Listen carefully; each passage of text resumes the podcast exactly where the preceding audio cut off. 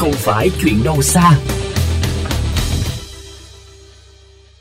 Thưa quý vị, chó thả rông là vấn nạn tồn tại lâu nay. Hầu hết chó thả rông ngoài đường đều không rò mõm. Khi được thả rông, những con chó này thường phóng uế bừa bãi tại nơi công cộng, thậm chí là tại thang máy chung cư, gây ô nhiễm môi trường.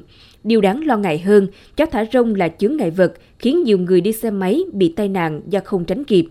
Chó thả rông tiềm ẩn hiểm họa bởi nó có thể tấn công người đi đường bất cứ lúc nào, gây thương tích, gây bệnh dại. Sau đây là ghi nhận của phóng viên kênh VOV Giao thông.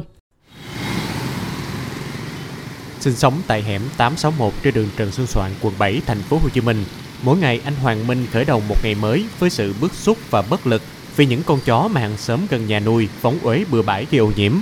Tình trạng này càng kinh khủng hơn vào những ngày mưa sáng thức dậy đi làm là không phải một mình nhà của em không, mà nhà của những anh chị khác trong cái hẻm này là đều cảm thấy rất là bất lực. Ngay mùa mưa mà anh biết là là cái chỗ dơ đó, nó tùm lum nhìn rất là mất vệ sinh. Đã nhắc nhở nhiều lần, nhưng mà cái người chủ không có thay đổi được cái ý thức đó. Họ cũng cứ để cho con chó của họ đi vệ sinh trước nhà của mình.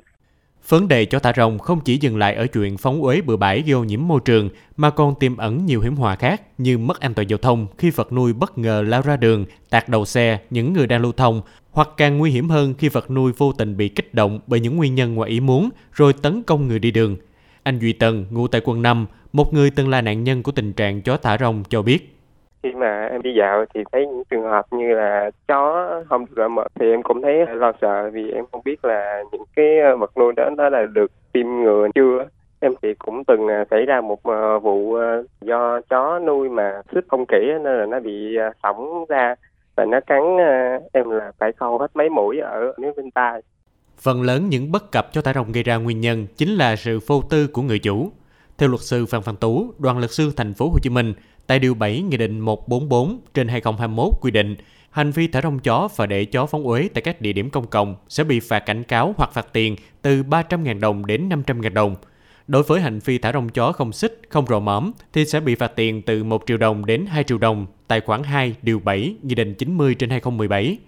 Trong trường hợp nghiêm trọng hơn, nếu chó cắn người bị thương hoặc tử vong thì người chủ nuôi phải chịu bồi thường thiệt hại và có thể bị truy cứu trách nhiệm hình sự như tội giết người, tội cố ý gây thương tích, tội vô ý giết người, tùy theo tình tiết mà cơ quan điều tra tiến hành điều tra vụ án để xác định và kết luận hành vi của người chủ nuôi sẽ bị truy tố theo tội nào.